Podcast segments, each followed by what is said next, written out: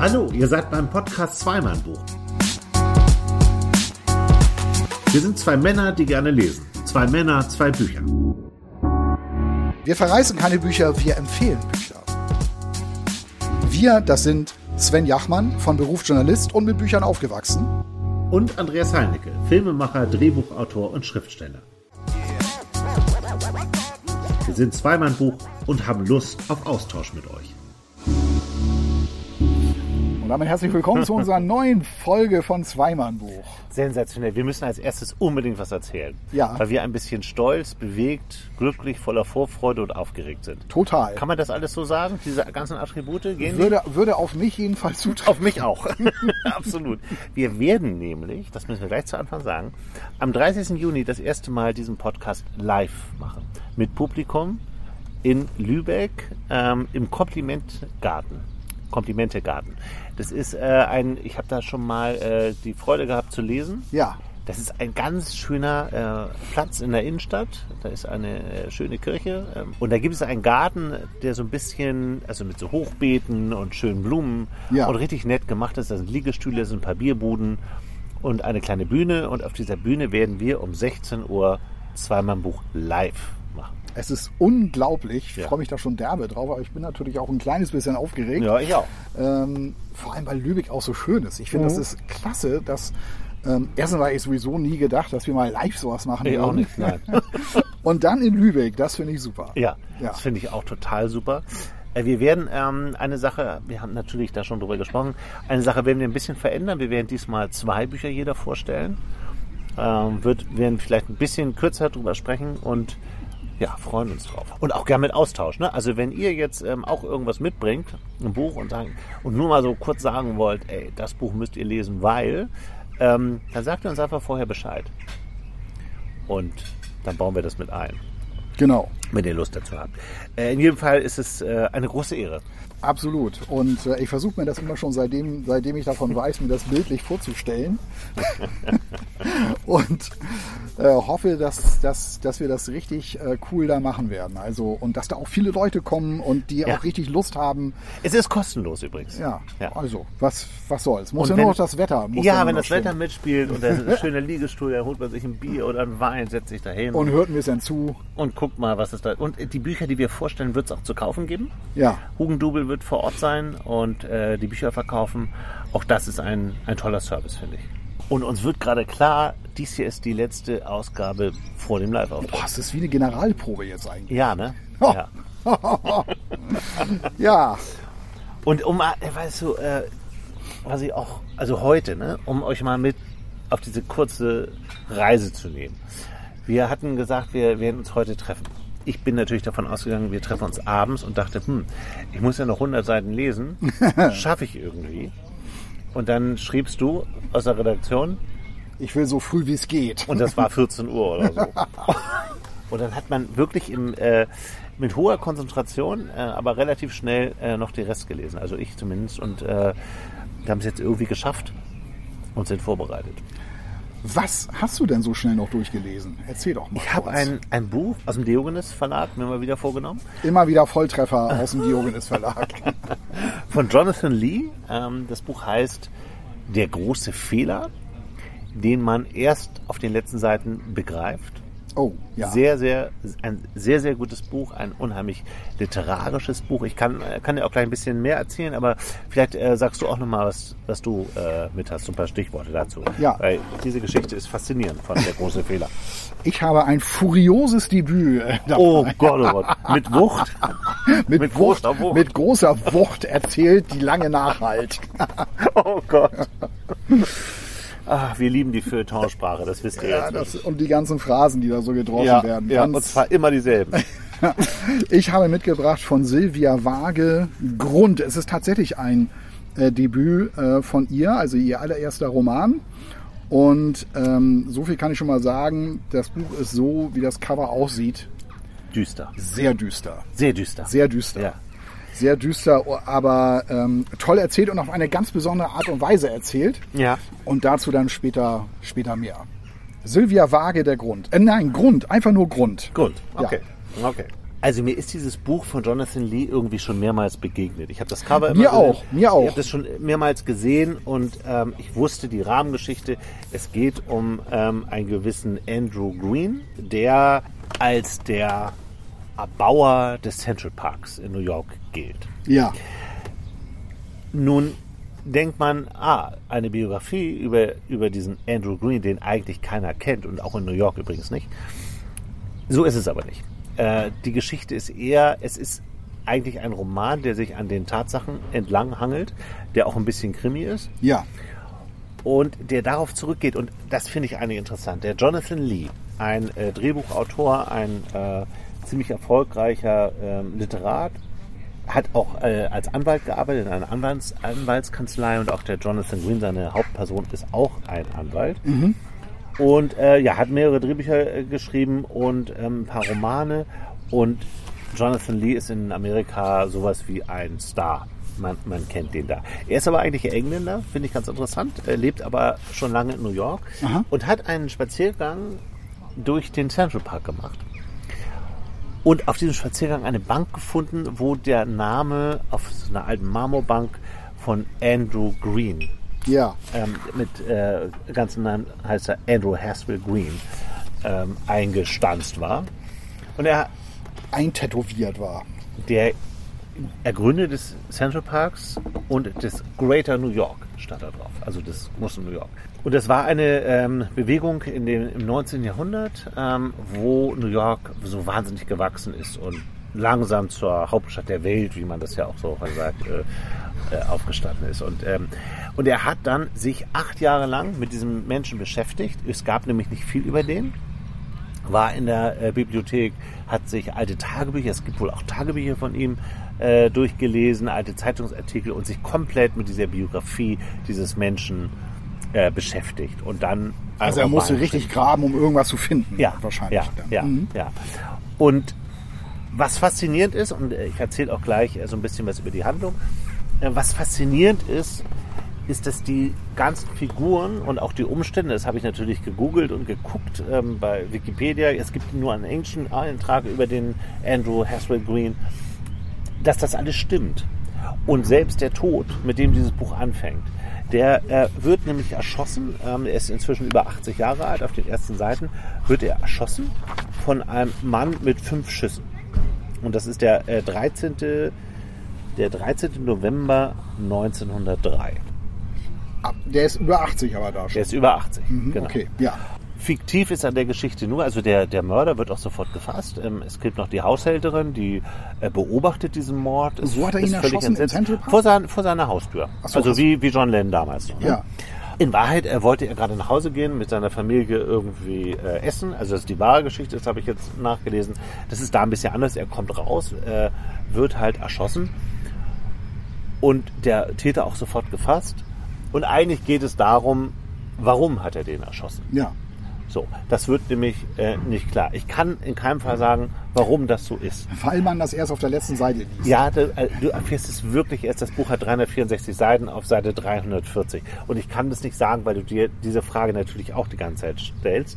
Und das ist eigentlich die einzige fiktive Person, ist ein äh, Mr. Mc, McCluskey, ein Inspektor, der diesen Fall übernimmt. Und er beschäftigt sich halt dann eben auch mit dieser Geschichte von dem Andrew Green. Und was sehr schnell rauskommt, ist, der hat keine Feinde. Also kein Mensch weiß, warum ist der hier äh, erschossen worden. In Wirklichkeit ist dieser Mörder dann auch ins Gefängnis gekommen und unter sehr komischen Umständen, die nicht erörtert werden sollten in diesem Buch, äh, ums Leben gekommen. Möglicherweise im Gefängnis. Das spielt aber überhaupt keine Rolle Für die Geschichte jetzt. für die. Geschichte. Doch für die Geschichte ja, weil das so ein bisschen Krimi ist. Ähm, das Interessante an der Geschichte ist eigentlich dieser Lebensweg von dem Andrew Haswell Green. Der den Central Park erfunden hat. Unter, Sozusagen. unter anderem. Es ist total faszinierend. Der hat auch die Brooklyn Bridge ähm, mit, mit erbaut. Ja. Ähm, mehrere Bibliotheken und ähm, ist so im Grunde von seiner Art her das Gegenteil von Donald Trump und Putin und wie sie alle heißen. Der hat nämlich immer dafür gesorgt, dass das kostenlos ist. Es gab, äh, als der, der Central Park gebaut wurde, gab es schon Parks in New York, aber die kosteten Eintritt. Und der Ach Central so. Park mhm. halt ja. nicht. Ja, ja. Nur wie der dazu gekommen ist, äh, ich, habe die ganze Zeit darauf gewartet, ja, wie, also man ist dann auf Seite 300 und ich denke, ja, wann geht denn das jetzt mal los hier? Es wird immer mal erwähnt mit dem Central Park, aber wie er den baut und, und alles spielt auch gar keine so wahnsinnig große Rolle. Dafür aber eben seine, seine Lebensgeschichte und die ist echt faszinierend. Er ist ein, ähm, wächst nämlich total arm in armen Verhältnissen auf ist ein, äh, das siebte von elf Kindern. Wahnsinn. Wahnsinn. ja, Wahnsinn. halt Mitte des 19. Jahrhunderts. Ja. Ähm, er lebt auf so einer Farm, ähm, die auch schon so, so ziemlich, äh, ziemlich runtergekommen ist. Aber und, born in the USA. Ja, genau. Kein Einwanderer oder so. Nee, nee, nee, ja. nee. Schon, schon Amerikaner. Wie das so ist in dieser Zeit, da gibt es ja mehrere Geschichten von, ist, dass die Familie die Kinder eigentlich alle, nicht alle ernähren kann. Ja. Und ähm, die dann ausgesetzt werden, sozusagen. Also die werden dann irgendwo hingebracht und er wird halt nach New York gebracht. Es gibt noch eine andere Geschichte. Er versucht nämlich als, als Junge, als Jugendlicher seinen besten Freund zu küssen. Und äh, Homosexualität Mitte des 19. Jahrhunderts ja. galt als Krankheit. Ja. War sehr, sehr schwierig. Das ist eine Geschichte, die zieht sich durch das ganze Buch. Ähm, das heißt, er wurde irgendwann ausgesetzt und ist ja, ausgesetzt. Er wurde nach New York gebracht. Ähm, er hat dann angefangen, in einem kleinen Laden zu arbeiten, war aber nicht, der sollte nicht weiter auf der Farm arbeiten, ja. äh, war dafür auch nicht so geeignet. Ähm, ich, ich, kann einmal kurz. Aber der hat, also der wurde ausgesetzt, aber in einem Alter, wo der seine Eltern natürlich kannte. Ja, ja, ja, ja. Der, ja, genau, als Jugendlicher. Ne? Ja. So nach dem Motto, du kannst hier nicht, wir können dich ja nicht länger ernähren, du musst jetzt selber für dich ja, sorgen und ja. wir bringen dich jetzt mal irgendwo in einer großen Stadt unter, weil da sind die Chancen wahrscheinlich am größten, dass du irgendwas. Genau, äh, die Mutter spielt gar keine Rolle. Ja. Ähm, das ist der Vater, der bringt ihn dann auch hin und er hat auch weiterhin Kontakt zu seinem Vater. Okay. Also ausgesetzt in dem Sinne wird er nicht, aber er muss es, es schaffen. Klar, er muss, ja, er muss irgendwie selbst selbst klarkommen. Ja, okay, der, aber, aber das ist natürlich eine, eine ähm, schöne Geschichte, hätte ich jetzt fast gesagt. Der Hintergrund ist natürlich sehr bitter. Ja, weil stell dir mal vor, du wirst mit 15 ja von zu Hause mehr oder weniger dann da weggejagt. Das kommt mal selber klar. Aber ähm, das waren ja auch meine Kurzgeschichten in Nighthawks oft. Eine Frau, eine Frau kommt alleine nach New York und muss jetzt irgendwie gucken, dass sie es da irgendwie hinkriegt. Ja. Ja, ja, und das musste er dann auch. Das muss er auch. Und er arbeitet in einem, vielleicht ähm, lese ich einmal einen ganz kurzen Absatz vor, wo man so sieht, was das für ein Typ ist und wo man auch sieht, was für eine Sprache äh, Jonathan Lee ja. da benutzt, weil das ist wahnsinnig kunstvoll geschrieben. Die Zeitsprünge ähm, und die immer neuen Perspektiven sind manchmal erfordern ich will nicht sagen, dass es anstrengend ist, aber die erfordern Konzentration. Also das ist kein Buch, was man so nebenbei lesen kann. Man muss sich ein bisschen darauf einlassen und dann ist es wirklich großartig, weil der richtig toll schreiben kann. Mhm. Ähm, aber jetzt vielleicht einmal mal zu dieser Person, um mal zu wissen, mit wem haben wir denn das zu tun? Was ist denn der Andrew Green eigentlich für ein Typ? Ja. Und äh, einige dachten, seine Merkwürdigkeit lasse sich darauf zurückführen, dass er das Licht der Welt in einem Schaltjahr erblickt hatte. Hatte, dieses, hatte diese kalendarische Laune Einfluss auf seinen Charakter genommen und ihn mit einer subtilen Selbstgenügsamkeit ausgestattet, wie ein Baum, der einen Blitzschlag überlebt hatte? Als Junge war er dafür bekannt, niemals zu weinen, wenn er von seinen Brüdern geschlagen wurde, aber er sah immer leicht verloren aus, desorientiert, mit einem Nachhall Unschuld im Blick, als wäre es er in ein falsches Jahrhundert geboren, in die falsche Familie, den falschen Körper. Es dauerte einige Jahre, bis eine einfache Erklärung gefunden wurde. Seine Augen waren schlecht, er war weitsichtig. Für die unmittelbare, traute Wirklichkeit brauchte er eine Brille. Das, und es, das zeigt so ein bisschen diese, ähm, diese, kunstvolle, diese kunstvolle Sprache, die der total durchhält bis zum Schluss. Also da kannst du irgendeinen Satz lesen und sagst du, ja, toller Satz. Und das macht an diesem Buch so, ja. so Spaß, weil, ja. es so, weil es so literarisch und so, so kunstvoll äh, geschrieben ist. Und hier äh, in den falschen Körper reingeboren. Es ist, äh, er, er arbeitet in New York in einem, ähm, in einem kleinen Laden erstmal. Ähm, unter wirklich schlimmen Bedingungen kann ich gleich nochmal was äh, zu sagen und ich kann das äh, mal, mal direkt vorlesen, weil wie er da lebt, in so einem Verschlag auf so einer Matratze, auf so einer alten, er hat das wirklich schlimm erwischt. Ja, ja das klingt da, nicht gut. Ja. Nee.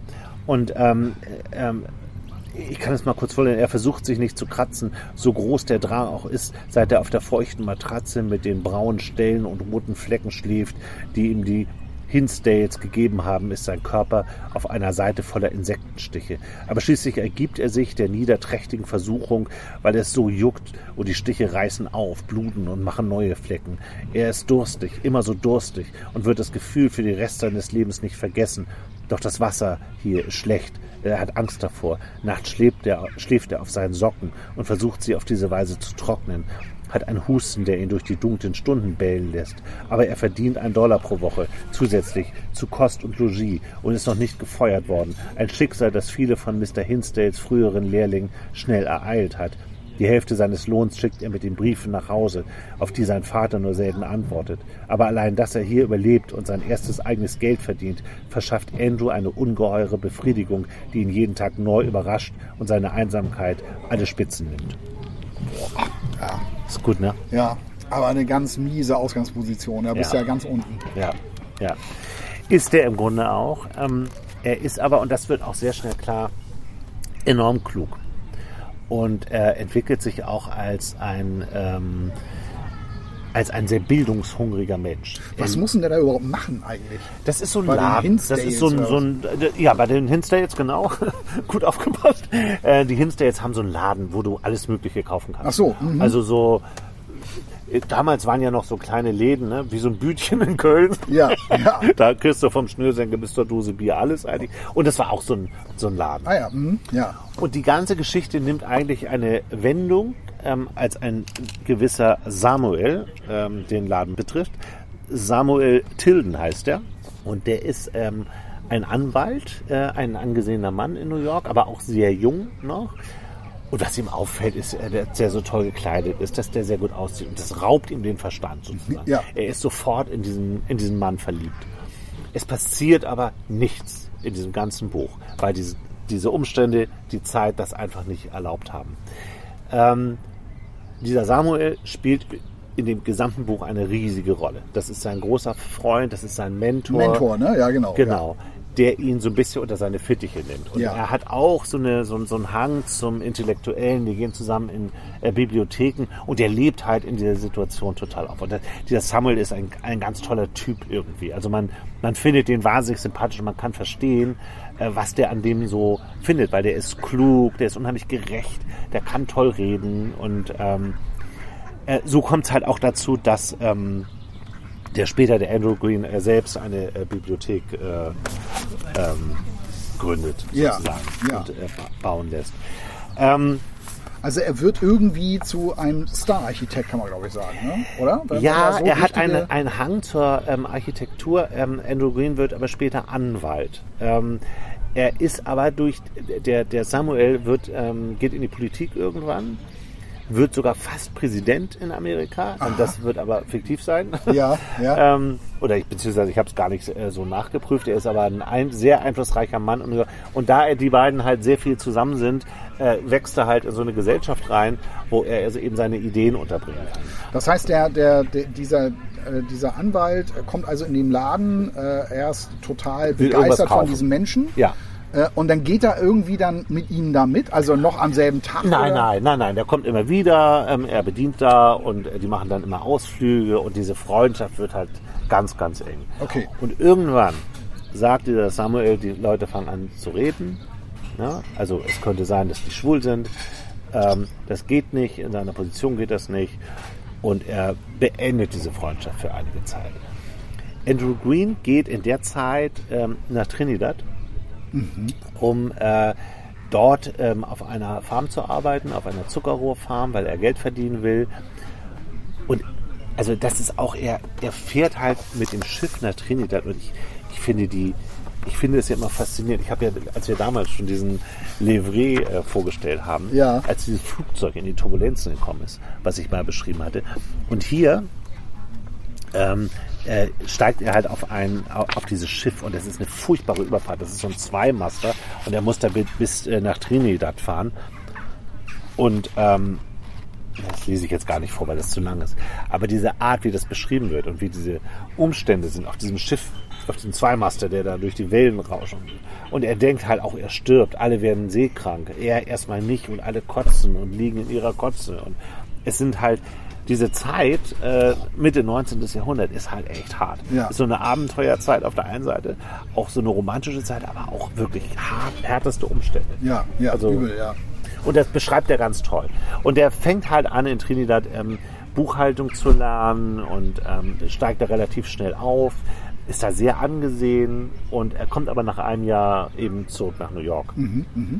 Trifft dann wieder auf Samuel, die beiden sind wieder äh, unzertrennlich und da gibt es eine sehr schöne Szene. Die fahren ähm, durch einen Park ähm, mit der Kutsche, äh, es ist Winter und der Andrew sagt, ähm, die sind also da, wo sie durchfahren, das ist ein Friedhof. Und das ist das, wo heute der Central Park ist. Das Ja. war also offensichtlich mal Ja. ein, ein Friedhof. Und er sagt, warum nehmen die Toten uns diese Aussicht? Also warum haben wir, warum haben wir als New Yorker nicht die Möglichkeit, so eine schöne Aussicht auf die Skyline von New York, die damals natürlich noch nicht so aussah, aber die sich so entwickelt hat, äh, zu nehmen? Und er äh, ist ganz beseelt irgendwie von diesem Gedanken, das muss hier öffentlich werden. Und dann geht er halt auch in mehrere Gremien und ähm, ist halt ist halt äh, mit äh, vielen Leuten zusammen, die sehr einflussreich sind, mit Architekten, mit Baumeistern und so. Und irgendwie, man spricht immer vom Middle Park eine Zeit lang. Also das ist die Idee, dass der Central Park eigentlich Middle Park heißen soll. Und er fängt dann aber, also er sagt dann, also der darf nicht Middle Park heißen, der muss Central Park heißen. Und alle gucken ihn an und äh, ich muss das übernehmen. Ich muss diesen Bau überwachen und übernehmen. Und dadurch wird der total bekannt, äh, zu, Ja. zu dieser Zeit zumindest. Heute ist der, wie gesagt, ziemlich vergessen. Bei all dem, was er gebaut hat, finde ich das total komisch. Ja, ja, ja, das ist, das ist schon merkwürdig. Das muss ich auch sagen.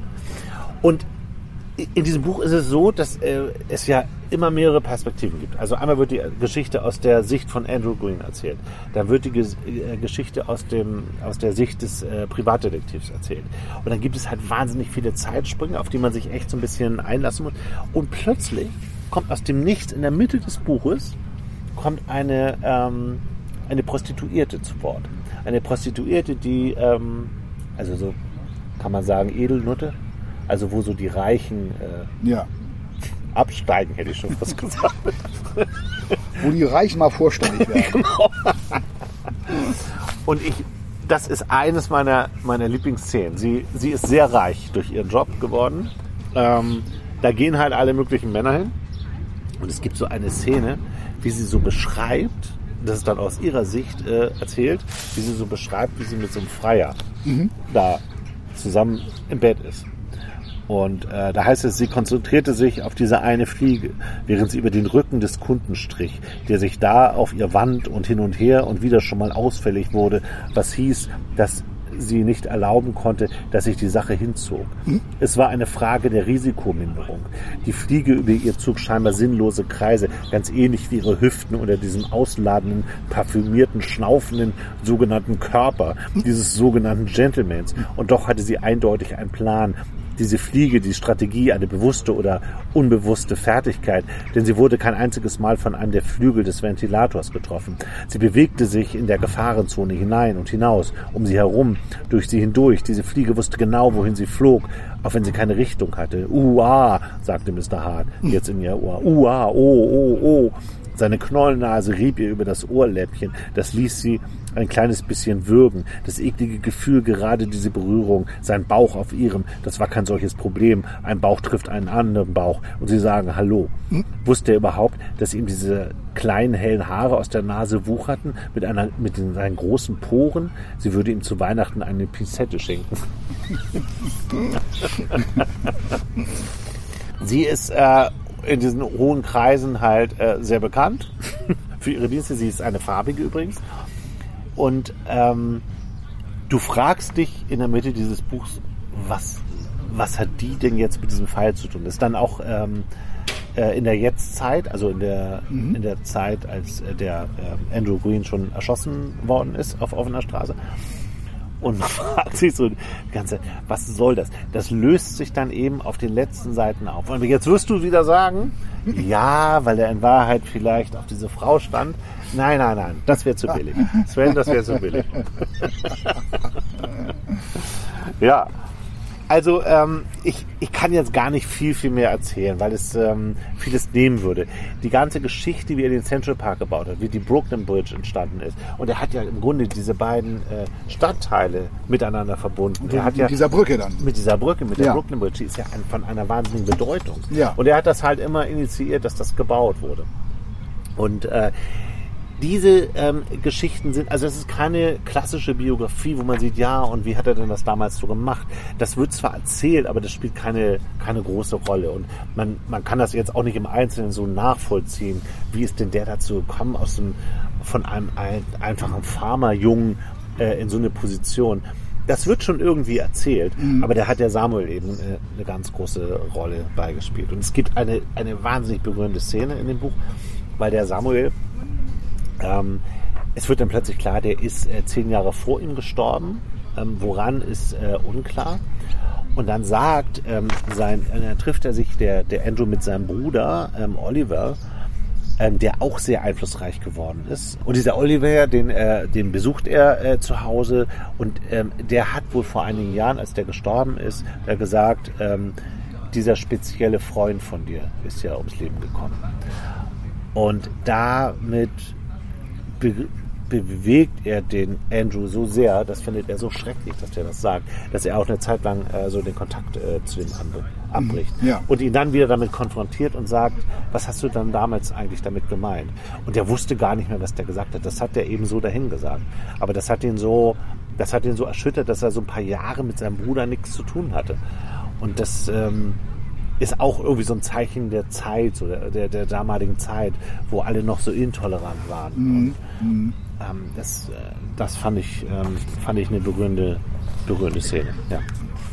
Ja, interessant, äh, sich mit äh, so, so einer Geschichte zu beschäftigen, finde ich. Ja, ich über- ich- das als ich- Roman zu nehmen. Ja? Ich überlege gerade, ob das Motiv irgendwo eben halt bei seinem, bei seinem Mentor lag. Äh, ob es damit irgendwie, muss ja eigentlich irgendwie damit zu tun haben. Ähm, warum sonst sollte er so ein. ja, ich, ähm, Aber egal, Ich du, kann's- kannst, du wirst es nicht sagen. ich, nein, äh, weil ich würde damit den Spaß an diesem Buch nehmen. Ich kann sagen, dass man auf die Idee nicht kommen würde. okay. Und äh, dass du auch voll daneben liegst. Ja, das ist ja auch immer die große Kunst bei so einer, äh, bei so, bei so einem Schriftsteller. Ne? Also, Ja. Er, er entwirft einen Plot und lässt natürlich dich raten als Leser ohne Ende. Und Ja. es ist natürlich die große Kunst, dass ähm, er dann etwas ähm, auflöst, worauf du natürlich nie im Leben kommen Nein, würdest. niemals. So ein ähnliches Buch habe ich jetzt auch gerade gelesen, das werde ich dann irgendwann mal vorstellen.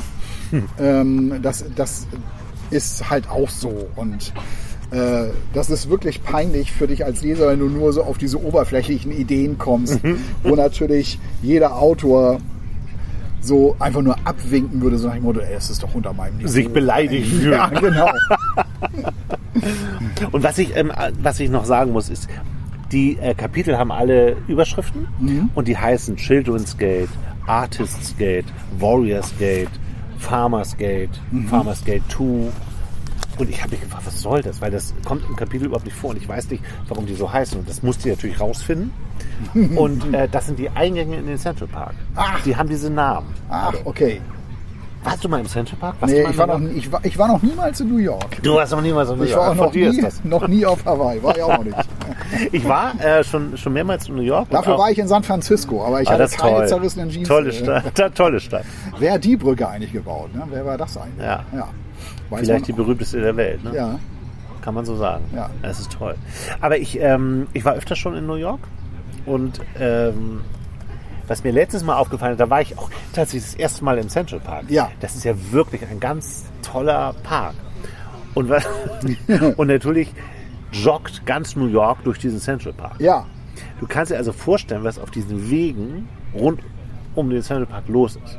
Und es sind Einbahnstraßen. Du kannst halt auf diesen Fußwegen nur an eine Seite joggen. So- Also hier würde man ja in einen Park gehen, dann gehst du links oder rechts oder wo du willst. Wie du willst, ja. Geht's da, das geht da nicht. Du musst in eine Richtung, weil auch da sind diese Menschenmengen und jeder hat noch die hipperen Nikes an und, ja. und noch modernere Knöpfe im Ohr. Und immer eine ja- Wasserflasche in der einen Ja, immer eine Wasserflasche. Als würden sie 40 Kilometer laufen, aber laufen sie ihre 5, 6, 7 Kilometer Und sie maximal. pumpen dann noch nebenbei. wahrscheinlich. Nein, New York ist äh, eine, schon echt eine, eine faszinierende Stadt. Und äh, der Central Park ist wirklich schön. Also der ist natürlich äh, damals, als der gebaut wurde, im äh, Mitte 19. Jahrhundert, da war der natürlich nicht so wie heute. Aber äh, der hat sich natürlich immer so weiterentwickelt, aber ist schon, ist schon toll. Und die, die Idee kam auch, und das merkt man auch auf diesen Konferenzen, die dann da so abhalten, Ja. dass in London, äh, da gab es schon ganz viele Parks. Aber eben in New York nur so, so ganz wenige kleine, so äh, oft von, von Hunden, also für Hunde und so. Ähm, Gibt es auch so einen lustigen Satz. Ähm, einen Park für große Hunde, einen für kleine Hunde. Und was machen die mittelgroßen Hunde? Für die gibt es keinen. Also es ist auch so eine, eine kurze, sagt halt einer dieser Abgeordneten, die dann da diskutieren, ob sie diesen Park bauen wollen. Weil der auch teuer ist und diese ganzen Kosten, ne? das ist auch alles aufgelistet. Also was hat das Einzelne gekostet? Was hat, Ja. was hat es gekostet, das Wurzelwerk, was man da nicht braucht, rauszuholen aus dem Boden und so. Das ist dann schon sehr detailliert, aber das ist auch, äh, das ist nur eine so eine, so eine Liste. Ne?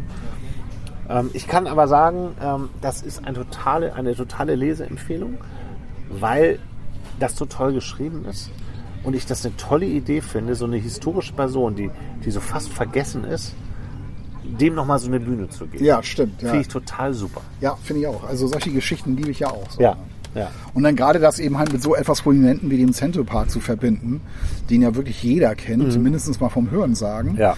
Und dann eben halt mal die Geschichte dahinter von dem, der's, der ihn gebaut oder halt dafür gesorgt hat, dass es Ja. ein öffentlicher Park wird. Genau, genau, ja. Ja, Spannend. das ist mein Tipp, du.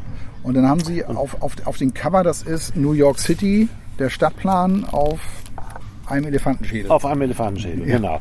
Der hat, er spielt auch eine Rolle, dieser Elefant. Ähm, äh, keine besonders große. Das ist ja, das machen die ja gut von Diogenes. Ja. Dass die ja vorne so, so ein Bild drauf haben, was sich ja erklärt, wenn du dieses Buch liest. Und oft ist es nur so eine kleine Geschichte. Das hat was mit seinem Vater zu tun, der damals. Man hatte zu der Zeit noch eine andere Beziehung zu Tieren. Aha, okay. Ähm, es gibt auch eine, äh, eine wirklich grausame Szene. Als Hundebesitzer tut mir das weh zu sagen, aber die erklären irgendwann den streunenden Hunden ähm, den Kampf und äh, zahlen pro erschossenem Hund. Und er ist halt, der Andrew ist ganz, ganz frisch noch in New York, ganz neu noch da. Und äh, dann sieht er so einen Typen mit einer äh, Pistole und sagt, ähm, äh, und, und er sagt ihm, ja, lass den Hund leben, er findet den so niedlich. Und äh, hier sind die Dollar, die du bekommst, sagen- wir mal einen Dollar oder so, ne? Das waren ja echt nur so Centbeträge oder 50 Cent oder so. Und er rechnet halt in dem Moment auch schon vor, dass das sein, sein Wochenlohn wäre, ne? um diesen Hund zu retten. Und dann nimmt er halt das Geld und erschießt den Hund trotzdem. Dann kriegt er das Geld doppelt. So.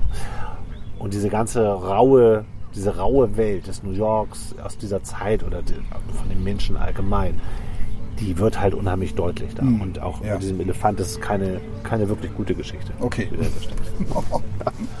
Ja. Jonathan Lee, der große Fehler. Ein Name, den man sich echt, ähm, den man sich echt merken muss. Und wenn man mal so überlegt, dass der acht Jahre an diesem Buch geschrieben hat, Ja.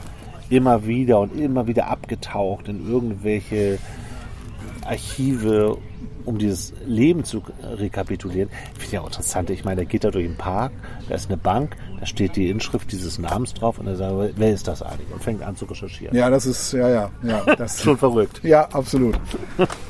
So kann Inspiration auch funktionieren. Ja.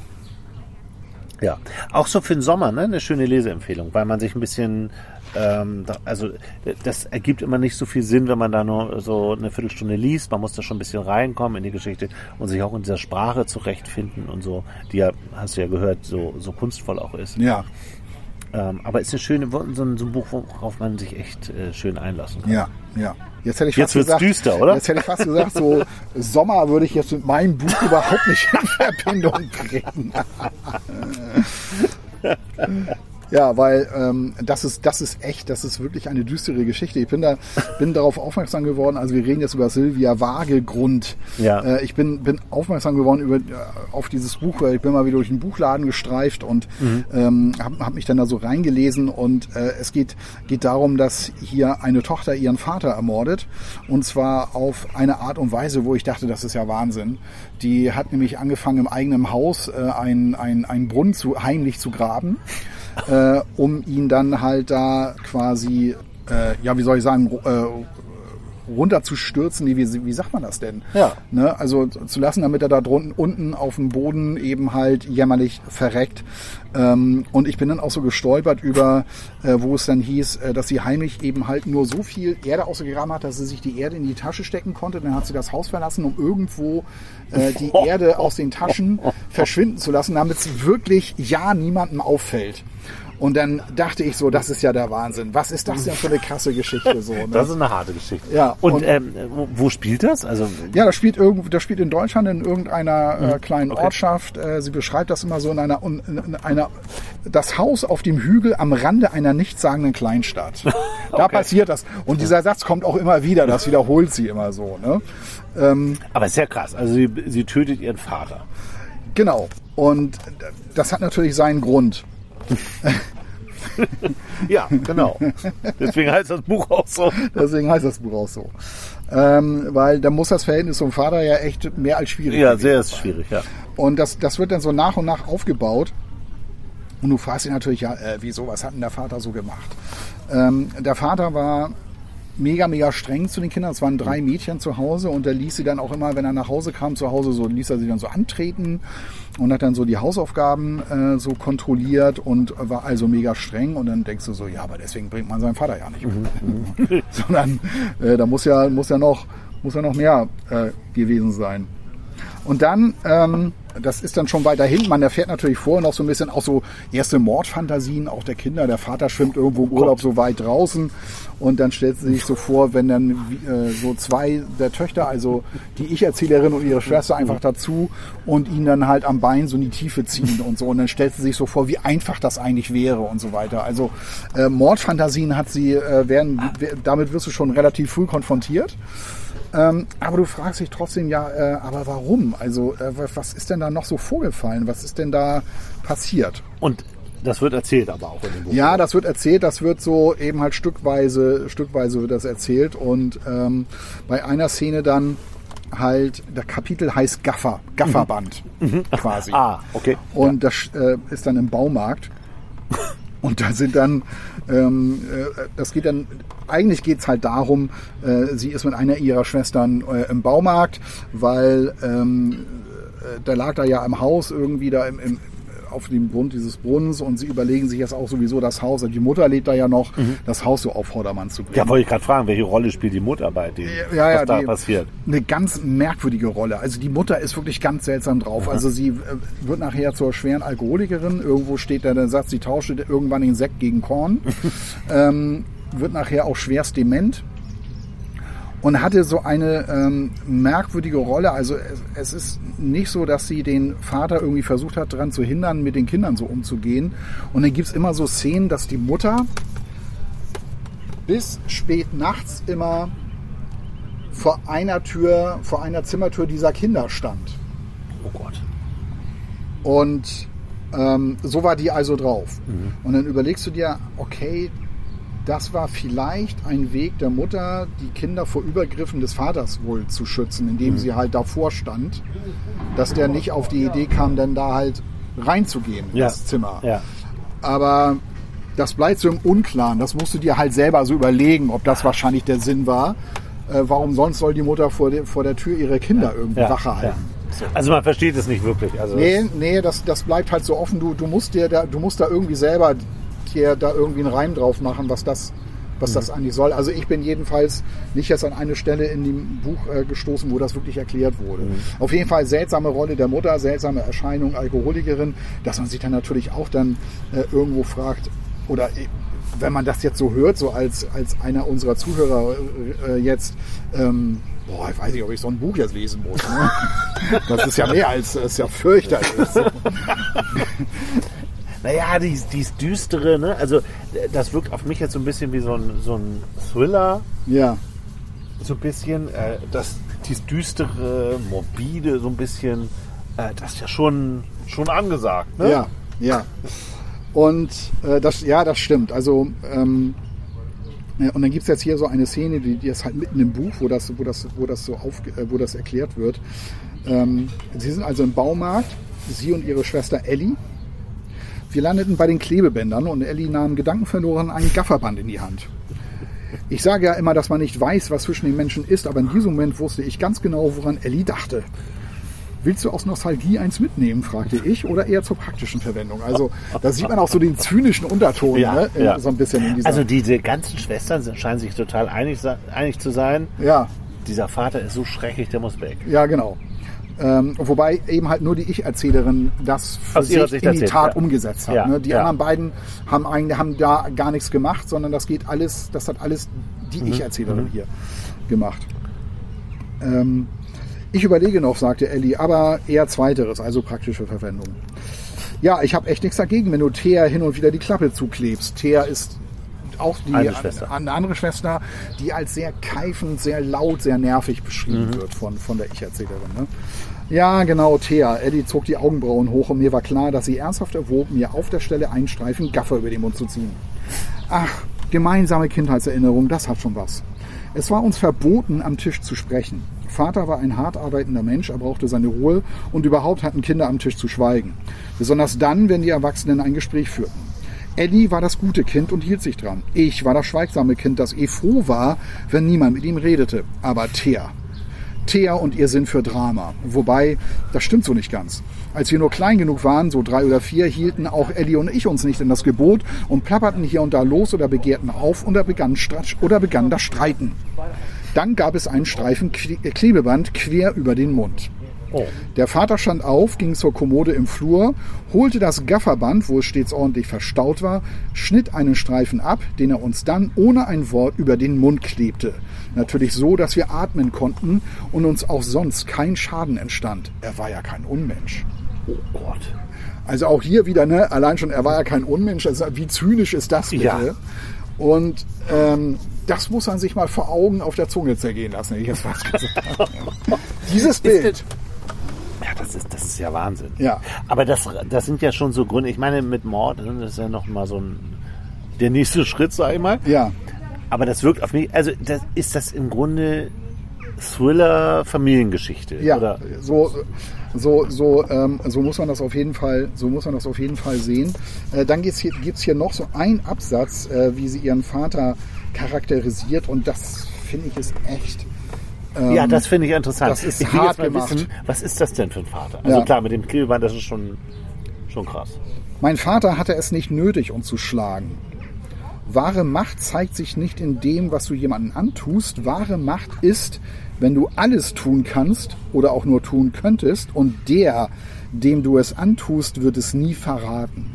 Wahre Macht ist die uneingeschränkte Loyalität deiner Opfer. Gut, Wahnsinn, ne? gut. Und dazu guter, war- guter, dazu war, dieser, dazu war dieser Vater fähig. Und dann gibt es ganz am Anfang eine wirklich äh, ganz, ganz üble Szene, die ähm, dafür steht, wie der, wie der Vater so drauf ist und wo man eigentlich verstehen kann, ja, da kann man schon verstehen, wenn die Kinder davon träumen, ihren eigenen Vater ähm, umzubringen. Und das ist ähm, eine Geschichte, da geht es um ein Süßigkeitenglas, was ähm, immer mitten auf dem Wohnzimmertisch stand. Äh, und das war immer prall gefüllt mit Süßigkeiten, hat der Vater immer, immer besorgt und in dieses Glas gesteckt. Und die Mädchen hatten dann immer ganz viel Besuch bekommen von anderen Kindern und die griffen dann da mal rein, so, ah, hier bei denen gibt es so viele Süßigkeiten, die kamen dann mal ganz gerne. Aber es war absolut verboten, dass die eigenen Kinder da reingriffen. Aha. Der Vater wollte nicht, dass die Kinder Süßigkeiten essen und seine Philosophie war, ich stelle das dahin und dann können sie das so viel futtern, wie sie wollen. Die werden dann irgendwann davon sich so dermaßen übergeben müssen, dann ist der Reiz vorbei. Aber das war's, also das hat er immer so erzählt. Ähm, wie er Mhm. Aber in wirklich, Wahrheit durften die es nicht. Okay. ja, wie er wirklich damit umgeht, zeigt jetzt folgende Szene.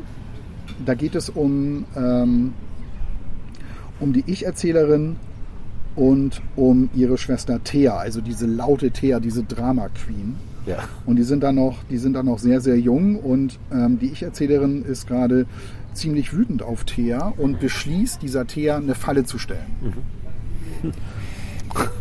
Und da geht es um dieses Glas. Es gab nur Thea, mich, das Wohnzimmer, das Glas und meine Wut. Du traust dich nicht, sagte ich. Also, du traust dich nicht, in dieses Glas zu greifen und da was zu naschen. Wohl, kreischte Thea, nie und nimmer traust du dich. Ich trau mich, aber ich habe, habe Disziplin. Das ist das, was der Vater den immer, Immer, immer fordert. Ja. Ja. Feigling, Arschnase, Zimperliese, Hurenbock. Hurenbock? Wo hast du das denn her? Weißt du überhaupt, was das bedeutet? Ich nehme mir jedenfalls dauernd was aus dem Glas, warum auch nicht? Merkt doch eh keiner. Du lügst, sagte Thea. Aber ich sah ihr an, dass sie mir glaubte. Zumindest ein ganz kleines bisschen. Zumindest genug, dass sie zum Tisch ging, in das Glas griff, zögerlich erst und dann entschlossen, sich das winzigste, unscheinbarste Bonbon herauszunehmen, es auswickelte und blitzschnell in den Mund schob. Triumphierend drehte sie sich nach mir um und dann sah sie, dass ich nicht sie ansah, sondern die Wohnzimmertür. Und in der Wohnzimmertür Boah, stand der Vater. stand der Vater. Na, schmeckst dir, Thea? fragte er. Die nächsten drei Nächte waren Elli, ich und der Vater allein im Haus. Es war erstaunlich still, so ohne Thea und Mama. Wobei das Fehlen von Thea sicher deutlich mehr zur Stille beitrug. Und nun ja, wir verbliebenen drei redeten nicht sehr viel miteinander. Das taten wir eigentlich nie. Aber vielleicht war es doch das bedrückende Gefühl, dass Mama bei Thea im Krankenhaus war und die Nächte sorgenvoll an ihrem Bett saß. Zur Überwachung, sagten die Ärzte, weil mit einer schweren Gehirnerschütterung sei nicht zu spaßen. Also das, Also, das geht da Das eben ist- in diesem Haus ab. das ist ja ein hartes Buch. Ja. Und Aber jetzt versteht man ja auch so langsam, naja, ja, ist immer schwierig zu sagen, ne? Immerhin ist es ein Mord. Aber man versteht ja langsam den Hass, der da, der sich da aufstaut bei den Kindern. richtig, richtig. Jetzt kommen wir aber, oder muss ich noch etwas zu dieser, zu dieser Erzählweise Ja. ähm, noch erzählen, weil das ist das, was das Buch ausmacht. Also das eine ist erstmal diese, diese Ich-Erzählerin ist, ist wahnsinnig clever. Sie kann die Handschrift des Vaters perfekt fälschen. Sie lässt ja den Vater in diesen Brunnen verschwinden, im eigenen Haus, weil äh, unten im Keller gibt es irgendwie so eine Ecke, da geht keiner hin, da gräbt sie dieses Loch, stößt irgendwann den Vater hinein und er verreckt dann da über Jahre. Ne? Das Über Jahre? Ja, weil sie ähm, Füttert baut- ihn noch Sie sozusagen. füttert ihn noch ein bisschen, baut noch einen Flaschenzug, dass er seine Exkremente da in so einen Eimer Nein. äh, reinlässt. Sie, Ach, sie hält ihn, ihn gefangen noch. ja, sie hält ihn einmal so hoch, holt ihn einmal immer so hoch und hält ihn da gefangen, äh, bis er dann da irgendwann, irgendwann liegt und ähm, Also sie vergisst ihm dann einfach Essen zu bringen, oder? Ist das dann auch Äh, ja, geplant? sie, also sie, sie, sie lässt ihn da verhungern. Ne? Und so, so fängt das Buch an. Also auf der ersten Seite, mein Vater lag tot auf dem Grund des Brunnens. Das ist der erste Satz. Ja, das ist so, so geht das Buch los. Äh, Und dann im übernächsten Absatz, mein, äh, es war 6 Uhr morgens und ich starrte auf seinen abgemagerten Körper. Er lag auf der Seite in Feinrippunterhemd und Jogginghose. Beides fleckig, beides zu groß. Er lag da, den Daumen im Mund, wie es kleine Kinder tun, genauso wie er jeden Morgen da lag, wenn ich hereinkam und nach ihm sah. Nur, dass er heute tot war.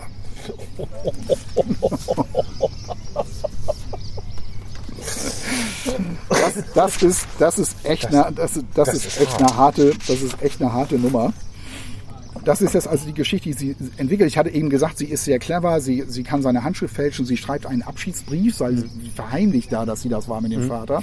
Sie schreibt einen Abschiedsbrief, den dann ihre Mutter irgendwann bekommt. Äh, Sie schreibt eine Kündigung, äh, damit äh, die auch in seinem Job klar ist, ja okay, der hat ja gekündigt. Sie lässt sein Auto irgendwann nachts verschwinden, schiebt das in so einen Baggersee rein, so ein, so ein alter Volvo und beschreibt sie dann, wie sie sich da, wie sie sich da abmüht und das alles. Ähm, aber das äh, Gemeine an diesem Buch ist, es ist voller Lügen. Nein. Und das geht schon auf der, auf, ganz am Anfang los. Also die Ich-Erzählerin lügt. Die Ich-Erzählerin lügt ganz gerne mal. Äh, das geht schon auf der ersten Seite, das geht schon auf so auf den ersten Seiten so los. Ähm, so nach der Szene, mein Vater lag da, ne, der Vater lag da unten tot auf dem Brunnen. Gut, ich habe gelogen, es war gar kein Brunnen, aber das Loch im Keller sah nun mal genauso aus, wie man sich einen Brunnen im Märchen vorstellt, in welchen die Helden hinabsteigen, um in eine andere Welt zu, zu gelangen. Ganz genau so. Das ist ja noch so, ja, okay. Ähm, dann gibt es aber eine, eine Szene und das ist so, da, da merkt man auch, wie die, wie die ähm, Autorin äh, mit diesen Romanen spielt, die normalerweise so funktionieren und sie sagt, ne, wäre ja schön, wenn es so wäre, so war es aber nicht. ähm, und zwar gibt es, gibt es so eine Stelle, dann irgendwann kommt die Polizei ins Haus. Ja, wollte ich gerade fragen, ne? Äh, Ja. Gibt es da keine Ermittlung? Der Ja, ist genau. Der ist ja verschwunden Ja. über einen langen Zeitraum. Ja, und da kommt die Polizei ins Haus und die stellen fest, also auf seinem Konto gab es gar keine Bewegung irgendwie, die darauf hindeuten, dass der jetzt irgendwo hingefahren ist, um da weiterzuleben. Da tut sich irgendwie nichts. Äh, ist ja merkwürdig. Und dann äh, kommen die also ins, ins Haus, um die, um die äh, Mutter auch zu, ver, zu verhören, um eben halt äh, rauszubekommen, äh, hier stimmt doch irgendwas nicht, was, was geht denn, was hier, hier, hier, hier geht doch, hier, hier kann irgendwas nicht stimmen. Das Und die scheint- Mutter voll scheint, ja, und das scheint nicht zu sein, nicht so zu sein, dass, dass der irgendwie verschwunden ist, sondern hier steckt irgendwas, irgendwas ist hier faul. An den Gesichtern der Polizisten war nicht ablesbar, was sie sahen, wenn sie ihre Blicke über unsere Möbel und Fotos, über die Bilder an den Wänden und die Gläser an den Schränken wandern ließen. Freundlich fragten sie, was mein Vater mitgenommen habe, an Kleidung und anderen Dingen, und ob sie nicht einen Blick ins Schlafzimmer werfen dürften und in die Schränke auf die Sachen meines Vaters. Jetzt hatten sie mich. Spätestens jetzt würde der Mutter auffallen, dass nichts außer ein paar Unterhosen und Socken von des Vaters Sachen fehlte. Sie würde es den Polizisten sagen oder diese würden es selbst erkennen, denn der Schrank im Schlafzimmer war ja voll. Es war alles drin. Jede Jacke, jeder Pullover, jede Hose, sogar, sogar der dicke Wintermantel hing noch am Haken an der Tür. Das ist also etwas, was sie nicht bedacht hat. Du wirst jetzt natürlich nicht erzählen, ob sie überführt wird. Ja, genau. Das wirst Ähm, du ja nicht erzählen. Nee, das, das werde ich nicht Ich würde es erzählen. aber gern wissen. Aber das, äh, das Krasse ist jetzt, dass die äh, Mutter der Polizei erzählt, Mhm. ja, der hat einen großen schwarzen Koffer mitgenommen und ähm, Also die sagen, ähm, der ist verreist, oder? die offizielle Geschichte ist ja, der Vater ist verschwunden. Ja. Ähm, und zwar ist der ähm, irgendwie zu seiner Schwester gefahren, die lebt in Spanien. Ähm, jedenfalls hat er ja hier so einen Abschiedsbrief hinterlassen und Ja. der hat ja auch in seiner Firma gekündigt.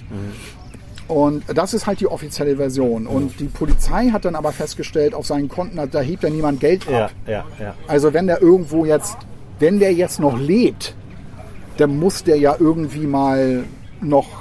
Da, da, wir müssen doch hier irgendwelche. ein Problem. Ja, wir müssen doch hier sehen, dass hier irgendwie, dass der noch irgendwas von irgendwas lebt, dass der, der Geld ausgibt irgendwie. Der, ne, da muss doch hier irgendwas zu sehen sein. Ist aber nicht. Ja. Ähm, und deshalb kommen sie da ja hin und äh, verhören, schauen sich jetzt seiner Bude um. Und äh, deshalb hat ja jetzt die Ich-Erzählerin auch Angst, weil daran hat sie nicht gedacht. Sie hat nicht, sie hat das Auto verschwinden lassen, sie hat einen Abschiedsbrief geschrieben und so weiter und so fort und eben halt auch die Kündigung. Aber sie hat nicht daran gedacht, okay, wenn der verschwunden ist, dann muss er ja auch Klamotten irgendwie mal, irgendwann Ja. mal gepackt haben. Ja. Und da, deshalb denkt sie, jetzt haben sie mich. Jetzt fliegt hier alles auf, weil die Polizei wird feststellen, Mhm. äh, hier ist ja nichts verschwunden an Klamotten. So, das ist das Ding. Das Ja. ist jetzt die, das ist jetzt die Situ- Situation. Geräusch stammt übrigens von einem kleinen Jungen, der mit einem elektrischen Trecker hier durch den Biergarten fährt. Ja, Und die Laune ist gut. ja, hoffentlich, hoffentlich fährt er jetzt nicht die ganze Zeit hier so rauf und runter. Mal schauen. ja. Auf jeden Fall ähm, sind die Polizisten jetzt da, um mal zu überprüfen, stimmt die Geschichte eigentlich? Oder haben wir es hier vielleicht sogar mit einem Mord zu tun? Kann ja sein. So, und ähm, Liegen sie ja nicht falsch mit. Ja, das Merkwürdige ist aber, weil die Mutter weiß ja auch von nichts. Also die Ja, weiß ja nicht, ja, was da ja, wirklich sich abge abgespielt hat. Und die sagt jetzt also zu den Polizisten... Also sie vermisst ihn ja auch.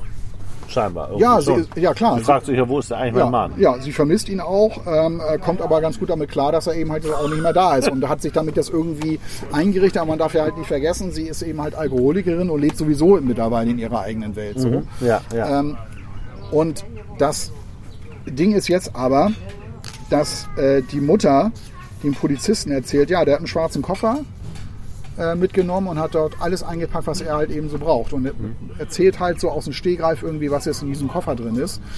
Das ist absolut ähm, glaubwürdig und die Polizisten gehen wieder und alles ist wieder gut. Und jetzt kommt eben halt so eine Szene von wegen Lügen und, und äh, diese besondere Erzählweise. Die Mutter hat also den Koffer tatsächlich gepackt und hat den Koffer in den Keller gebracht. Als ich den Koffer entdeckt hatte, rannte ich aus dem Keller, sprang über die Spinnen, die Treppen hinauf, ich lief durch das Haus, suchte meine Mutter, die Tränen rannen mir die Wangen herab, machten mich blind.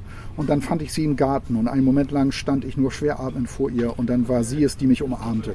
Ich weinte, sie weinte und wir wussten beide warum, aber wir sagten kein Wort. Irgendwann würden wir über alles reden und ich wusste, von jetzt an würde sich vielleicht auch nicht alles, aber doch manches ändern. Wir begannen in gewisser Weise von vorn.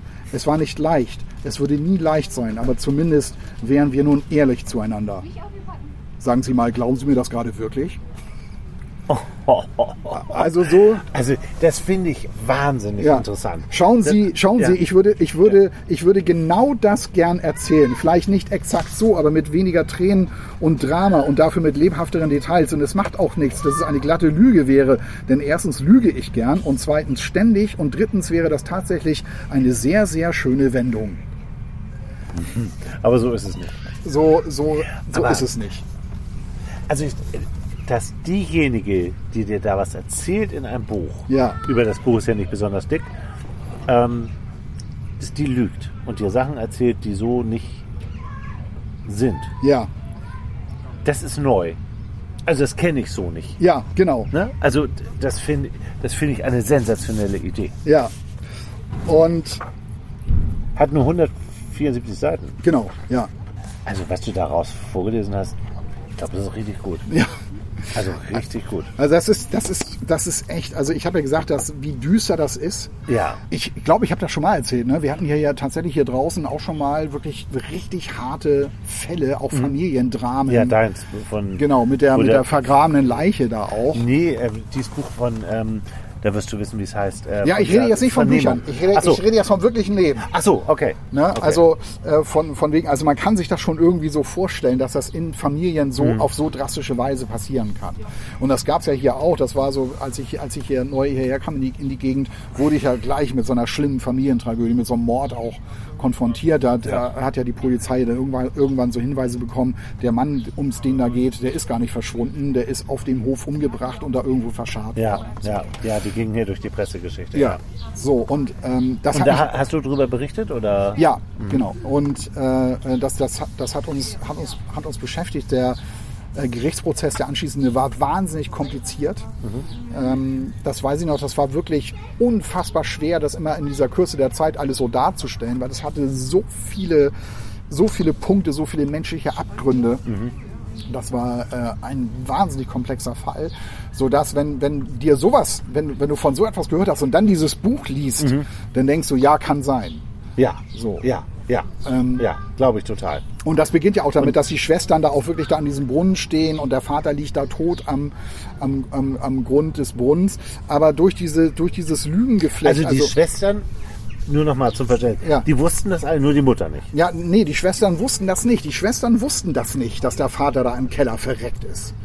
Äh, Oder, ne, also Ja, aber für, die- die am für, Brunnen. für die, ja, jetzt, ja, also jetzt, wo der tot ist, da weiht sie ihre Schwestern so ein, da, Ach da so. wird das dann, da tritt das dann alles Ach so, zutage. okay, aber die ganzen Jahre davor, da wusste, wusste kein Mensch, äh, äh, was die Ich-Erzählerin da mit ihrem Vater da getrieben hat. Ach, Und wir die- reden hier über Jahre. Ja, klar. Über, über zwölf Jahre ging das. Sie hat zwölf Jahre lang Ja, sie hat, ja, sie hat erstmal wahnsinnig, Vater, sie hat erstmal wahnsinnig lange diesen Brunnen gegraben, ne, weil immer nur so Ja. viel wie in die Taschen passt. aber wie lange lag denn der Vater in diesem Brunnen? Ja, über Jahre. Die hat ihn über Jahre da zu Tode gepflegt, sozusagen. Das ist, das, sowas kennen wir ja sonst so von UC Adler Olsen oder so. ne? Ja, ja, genau. So, so die Liga ist das ja. Ja, ja, Wahnsinnig spannend. ja. Und das ist und, und, und das ist eben halt so dieses Verwirrende, ob ähm, äh, wenn sie immer wieder sagt, ja, ich lüge gern und, und das ständig und ähm, dass man dann natürlich irgendwann so als Leser dann auch so sagt, ja, äh, stimmt das denn wirklich so? Also klar, der liegt da zwar tot auf Sie löst das aber nicht immer auf. Nee, der liegt da zwar tot auf dem Grund. Ja, du wirst damit so allein gelassen. Mhm. Also was ist denn jetzt? Was ist denn da jetzt wirklich passiert? Die, die stehen zwar da und gucken in dieses Loch, wo der Vater da liegt. Ähm, äh, ja, aber hat sie das wirklich so abgespielt? Also hat sie wirklich über Jahre über so einen Seilzug da im Eimer und so seine Exkremente da entsorgt und äh, oder ging das gar nicht über Jahre oder was Gibt ist da es, denn, passiert? gibt es denn so Dialoge zwischen dem Vater und ihr, wenn sie da oben so steht und ihm was zu essen? Oder? Nö, gar nicht. Gar nicht. Das wird gar nicht erzählt. Nee, das wird gar nicht weiter, gar nicht das ist eigentlich schade. Ja, ja, man, das, das ist natürlich ein Stoff, den hätte man ohne Ende ausführen können. Ja. Also Stephen King hätte da locker 700 Seiten draus Ja, gemacht. ja. ja, und es scheinen mir, viele Sachen bleiben offen. So. Ja, also äh, mir ging es jedenfalls so und ähm, ich habe mir dann auch überlegt, ja okay, Kann das wirklich sein? Also äh, gräbt sie wirklich Klar, über Jahre erstmal so unauffällig da so ein, so ein Kellerloch? Kann man sich überhaupt vorstellen, dass es im, in, das ist ja jetzt kein riesengroßes Haus, das ist ja ein normales Haus, dass es im Keller äh, möglich ist, da heimlich irgendwie so ein Loch auszubuddeln, ohne dass das irgendjemand merkt? Äh, Dann erzählt sie noch irgendwie, dass sie da unten auch Spinnen gezüchtet hat. Also da- dass da ganz viele Spinnen auch so drin sind, weil ihr Vater sich vor Spinnen fürchtet. Und äh, also solche so, so eine Geschichte ist das. Ähm, und da fragst du dich schön, äh, fragst du dich natürlich schon, okay, kann man jetzt unauffällig über Jahre so ein Loch graben? Bleibt das wirklich in der Familie so verborgen? Ähm, und kann sie wirklich äh, den Vater heimlich in irgendeiner Nacht- und Nebelaktion jetzt da diesen Brunnen runterstoßen und kann sie wirklich über Jahre heimlich da auch noch so einen Flaschenzug bauen, ohne dass das irgendeiner in der Familie merkt? Ja. Mhm. Ich meine, du bist in einem normal großen Haus. Kann man sich das vorstellen, ja oder nein? Ist jetzt die Frage. Kannst du dir das vorstellen? nicht, nein, natürlich nicht. Ja, ich auch nicht. Du meinst also, das ist auch eine Lüge. Es Es- ist nur eine Fantasie. Es ist, es ist vielleicht, es ist vielleicht eine Fantasie. Wahrscheinlich ist, also ich meine, der Vater liegt ja tot da unten drin. ja, ja, ja. Ähm, und die anderen Schwestern sehen ihn ja auch. Und sie bittet jetzt ihre Sch Schwestern, ihr jetzt zu helfen. Ja, weil aber die Leiche man muss fragt jetzt sich ja weg. dann auch, es muss ja weiter geheim bleiben. Die Leiche muss ja weg. wie real ist das? Ja, Vielleicht ist das ja auch nicht real. ja, vielleicht ist das, vielleicht ist das einfach nur von ihr so ein Hirngespinst, was sie, sie hat ja auch eine Therapeutin. Mhm. Ihrer, sie, ihrer Therapeutin erzählt sie ja auch immer irgendetwas. Sie kann ihre Thera- Therapeutin auch überhaupt nicht ausstehen, mit der kommt sie auch gar nicht klar. Mhm. Ähm, oder ist das einfach nur so eine Mordfantasiegeschichte, um mit so einem Vater klarzukommen, dass es so einen Vater in ihrem Leben gab? Aber das äh, löst sich nicht auf in dem Buch? Oder du Nee, es löst sich nicht sagen? auf. Äh, Sie hätte das vielleicht gerne gemacht. Sie hätte vielleicht gerne ihren Vater so gequält, weil er sie auch gequält hat. Ja. Und diese ganze Rache spielt sich nur in ihrem Kopf ab. Ja, ja. Und ähm, zu solchen Gedanken kommst du, ähm, aber eben halt auch nur, weil dir die Autorin klipp und klar sagt, ich lüge hier äh, gerne mal rum und übertreibe und ähm, das hätten sie wahrscheinlich gerne so, aber so war es halt nicht. Ich könnte es sofort lesen. Ja, Aber wenn sich nichts auflöst und das so, wenn du da so ja, das ist halt, das ist, halt- ist halt sowieso immer grundsätzlich die Frage, muss ich das immer alles so auflösen? Also Ja, genau. Aber das ist ja eine ganz große Frage bei Filmen und Büchern. ja, ich Mögen meine, wir die französischen Enden von Filmen? Oft ja. Nicht immer. und das ist natürlich auch eine Frage, mit der sich die Literatur beschäftigt, seit es die Literatur gibt. Klar, klar. Kann man machen. Und, ähm, und das ist eben halt so eine Geschichte. Ähm, es muss ja auch vieles offen bleiben. Ich meine, das sind gerade mal 160 Seiten. Und äh, das kann einem ja jetzt gefallen oder nicht, dass man da jetzt ein bisschen so ähm, mit alleine gelassen wird. Das ist halt auch Literatur dann irgendwo. Ja, ne? klar, klar. Das ist super. Und das, das animiert dich halt dazu, das bringt dich dazu, dir selber noch Gedanken zu machen und dich selber damit äh, intensiver vielleicht noch auseinanderzusetzen, als wenn das Ding jetzt irgendwie 580 Seiten hätte und das wird von vorne bis hinten alles aufgeklärt. Du klappst es zu und denkst so, alles klar. Ich habe dir doch mal so ein Buch geliehen von Paul Auster, wo so ein Typ in, im Nichts, in so einer Art Wüste, Ja, in so einer unterirdischen Bibliothek, so die Sachen von so einem Bibliothekar sortiert, die Bücher. Und irgendwann ist der Bibliothekar tot und er ist da allein und die Tür fällt zu und er hat nur noch diesen Heizstrahler, der das letzte Licht ihm gibt. Und er ist gefangen in diesem Loch und keiner weiß, dass es da eine Bibliothek gibt. ja. Und am Ende des Kapitels geht dieser Heizstrahler aus. So, das ist da erzählt. Und ich glaube, ich erinnere es nicht mehr genau, dass es da zu Ende ist. Das ist eine Kurzgeschichte, die da zu Ende ist. Ja, Also, magst du so Bücher, die einen so ratlos zurücklassen? du betrittst die familiäre Hölle. Ja. Ich meine, Ja. da, äh, klar, kann man sich natürlich fragen, muss ich mir das geben? Ne? Also muss ich mir jetzt, muss, muss man jetzt so ein Buch lesen? ähm, aber mein Warum Gott, hast als, du das gemacht? Ja, äh, weil ich halt, weil ich halt äh, früher auch viel Stephen King gelesen habe. Ja, Und ja. ähm, äh, man muss sich ja nur Shining mal durchgelesen haben, das ist familiäre Hölle. Ne? Und damit hat Stephen King auch mal gespielt. Und ähm, hier ist es natürlich das Besondere, diese Erzählweise, dieses Spiel mit dem Lügen, äh, das, über das du natürlich stolperst. Und äh, ich, ich, ich fand das, ich, ich hätte das fast in einem Rutsch durchgelesen, habe ich jetzt nicht Ja, geschafft. ja, ja. Aber ähm, ich fand das, ich fand das echt. Äh, dafür, dass das Buch so dünn ist, kann sie, erzählt sie auch so wahnsinnig viel. Klar, man hätte die Ermittlungen der Polizei zum Beispiel, das hätte man noch nervenaufreibender machen können, aber sie Mhm. Aber deutet, ist ja das, kein Krimi. Deut- also sie, in, in genau, dem sie, Sinne. Sie, sie deutet das alles an und, und das, das, das reicht. Also und, äh, so, so, kann man, so kann man eine Geschichte auch erzählen. Wie gesagt, andere machen da ein paar hundert Seiten raus und, und steigen da vielleicht noch richtig ein und äh, äh, ne, man denkt ja auch unwillkürlich an Schweigen der Lämmer, wo, wo der Typ da, äh, dass, dass die junge Frau da unten auch in so einem Loch hält. Ja. Äh, da gibt's natürlich dann auch, der, da hat sie sich wahrscheinlich auch von inspirieren lassen, irgendwie so ein bisschen. Ja, wenn man irgendwo sowas, so einen Hang auch hat zu Horror und, und sowas alles, dann, so wie ich zum Beispiel, dann, äh, liest, also ich, dann liest man das gerne. Ja, ja. Also es klingt total faszinierend. Ja, ein furioses Debüt. Waage, genau. Hat, hat man noch nie gehört, den Namen? Nee. Kennt man nicht. Neue Autorin. Ja, Im Eichborn Verlag, ja. Ja, im, Eich, im Eichborn Verlag. Ganz interessant. Ich finde auch, auch Ihren Lebensweg ganz interessant. Da steht ja hier Ja. im Buch drin, dass sie vorher in der Öffentlichkeitsarbeit gearbeitet hat im Bereich Pharma und Biotech. Hä? Okay. Das ist völlig anderes. Ja, genau. Und ähm, ist dann eben halt auch äh, dann zur Schriftstellerin geworden.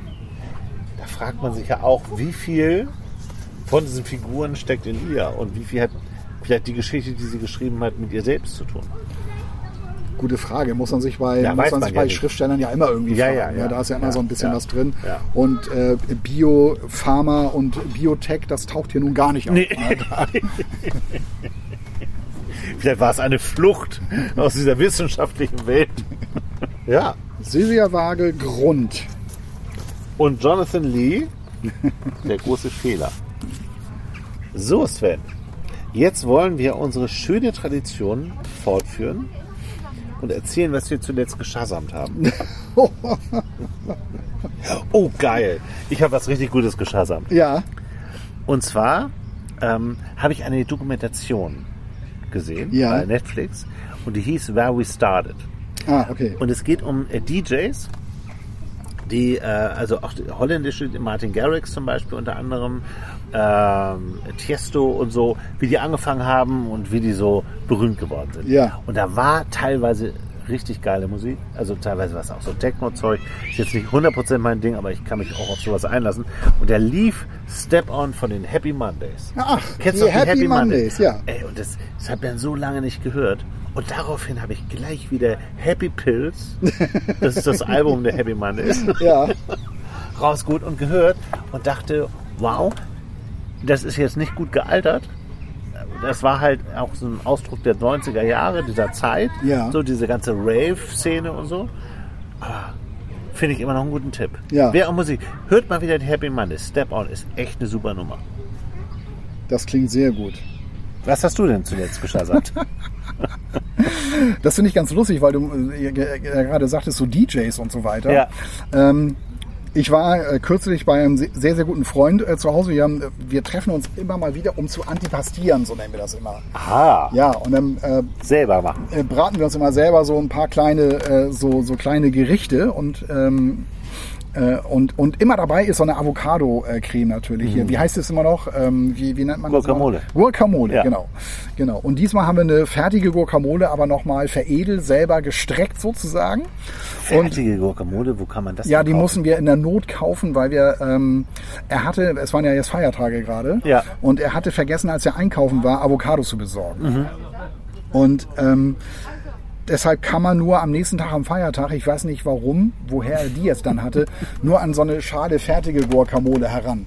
Äh, wo auch immer der, er sie her hatte. Ja. Ähm, aber die haben wir dann noch mit An der Tanke, da gibt es ja immer Guacamole. am, am Rewe to go. und ähm, naja, und, und das war das war mal wieder so eine so eine Antipastier-Session und dann läuft immer bei ihm in der Küche über so eine große Box Mhm. ähm, äh, läuft immer so Hausmusik so. Ja. Weil Deep House oder eben halt House, weil Spielt in der Doku auch eine große Rolle. Ja, übrigens. echt? Musst du dir mal angucken. Das Ja. ist eine Netflix-Doku, Where We Started. ah okay, okay. Und weil er ist halt großer Fan. Frankie Nuggets zum Beispiel. Ja, ganz bekannt. Ja, Ja, ja, der spielt auch mit. Den kenne ich sogar auch noch, Ja. obwohl ich, obwohl ich äh, mit der Musik Freunde von mir haben sehr viel Haus gehört. Ich, ich war da, ich war da echt raus. Ich entdecke das jetzt erst so, ein- so ein bisschen. So. Ja, der ist auch schon tot, Frankie Nuggets. Ja, ja. Und, ähm, Und, und da lief dann, und, und das ist dann immer so, dass er da wirklich coole Tracks er dann auch so Mhm. hat. Und die muss ich dann auch immer Shazam und so weiter. Und äh, er könnte es mir zwar mal sagen, aber ich will es dann natürlich auch selber bei mir in der Liste Ja, drin klar. haben. Du willst es ja. Und dann halte ich das, halte ich das mal. Und dann war ein Track war da auch von so einem ganz bekannten DJ, Boris Breich, Brecher oder Breicher, wie auch immer der ich ausgesprochen wird. Never look back heißt der, heißt der Track, weil du hörst dann immer so diesen Beat und so weiter. Äh, äh, und das, was er da eben halt so zusammenmixt und am Computer komponiert hat und dann irgendwann äh, so mitten in dieser Fläche kommt dann so ein Never look back. Aber cool. Ja. Echt cool. Kannte ich auch irgendwo. Irgendwo kannte ich den auch. Nie gehört. Ja, nee, ich, ich gehört. meine, dass ich den schon mal gehört hatte. War auf jeden Fall mal wieder eine, eine coole Session mit richtig cooler Mucke dabei. Never look back. Ja. Das tun wir auch nicht. Oh, guck mal, das war so ein Delling-Übergang. Das tun wir natürlich auch nicht. Wir gucken auch nicht zurück. Wir gucken nach vorne und zwar auf den 30. Juni. Da sind wir live in Lübeck bei den äh, Kompliment, im Komplimentengarten. Ja. Ich habe auf jeden 16 Fall. Uhr. Ich habe auf jeden Fall leichtere Lektüre dabei, das kann ich jetzt schon mal sagen. Ja? Die beiden Bücher, die ich dabei habe, die erscheinen sogar an dem Tag erst. Wahnsinn. Ja. Wahnsinn. Ja. Ich sage noch gar nicht, was ich dabei habe. Okay. Oder kann man das sagen? Ja, kannst du. Ja, kann man sagen. Ähm, also ich, äh, wir haben ja schon einmal Mattis Dane vorgestellt. Äh, wir haben uns äh, vor kurzem mal gefragt, wann das war in der, eine, in der ersten Ausgabe gewesen. Stimmt, ja. Und der hat jetzt einen Krimi geschrieben, den ich lesen will. Der Holländer heißt das. Äh, das werde ich da vorstellen. Und dann würde ich gerne das Buch von Wotan Welke Möhring, was er zusammen mit seinem Bruder geschrieben hat, Ja. vorstellen. Dazu war er wohl auch schon in einigen Talkshows. Das gucke ich mir vorher nochmal an, um da auch Bezug drauf zu nehmen. Aber das habe ich mir bestellt, weil ich Wotan Welke Möhring toll finde. Ja. Und weil es, glaube ich, äh, und weil der so eine Punkrock-Vergangenheit hat. Wotan Möhre Seit spätestens letzter Ausgabe weiß man, dass ich ein Herz dafür habe. Ich habe übrigens Ab bei wann- Twitter, ab wann- weißt du, was ich lustig Ja. fand? Jetzt, wir hatten ja gerade die Feiertage und da war ja das, ist das 9-Euro-Ticket ja ausge, ausgereizt worden. Und da war so ein Twitter-Beitrag, wie so Punks ähm, in Sylt vor Edeka standen. Und da hat einer drunter geschrieben, endlich mal normale Leute auf Sylt. Finde ich super. Und ähm, man muss sagen, zur Verteidigung der Punks, ähm, sie haben ihren ganzen Müll weggeräumt. Ach so, echt? Auch gerade am Strand. Die haben nichts hinterlassen. Ja, cool. Ja, hat der Kurdirektor gesagt. Ja. Na, immerhin. Was wolltest du sagen? Ich wollte was. Nee, ich wollte nochmal auf Wotan Wilke Möhring. Ich wollte, Ja. wollte dich fragen, wann du zum ersten Mal fehlerfrei diesen Namen aussprechen konntest, dir merken konntest. Ich habe mich eben sehr konzentriert. Das ist die Zeit mit seinem Bruder in New York. Ja, ne? genau, Da habe ich auch genau. schon einiges, einiges von gehört. Ich, ich würde auch gern schon mal so ein bisschen umreißen, wo, worum es in meinen Büchern geht, aber da ist so eine Sperrfrist drauf noch. Darf ich da gar nichts jetzt Doch. sagen? Da darfst du ja das sagen, das ist ja in den Vorschauen, sonst hättest du es ja gar nicht. Ja. Das heißt, du hast es vom Verlag bekommen. Du darfst ja sagen, worum es geht. Ja. Klar. Also, also das sind beide Bücher spielen in Südfrankreich. Schön. Ja. Das gefällt mir. Ja. Weil ich einen Tag später nach Südfrankreich fahre, Urlaub. Ach krass. Ja. Ja, und das, das eine Buch geht darum, äh, da verreisen mehrere Freunde miteinander, so befreundete Pärchen. Ja. Ähm, und eine von denen stellt fest, dass ihr Mann sie betrügt und das kann nur eine von den drei anderen Frauen sein, die damit fahren. Oh, spannend. In dieser, in dieser tollen, gigantischen Eine Unterkunft. Menage à trois. Ja, ja, genau, so, so ungefähr. Mhm. Ähm, und da ist jede Menge drin. In, in diesem gut. Roman, Ja.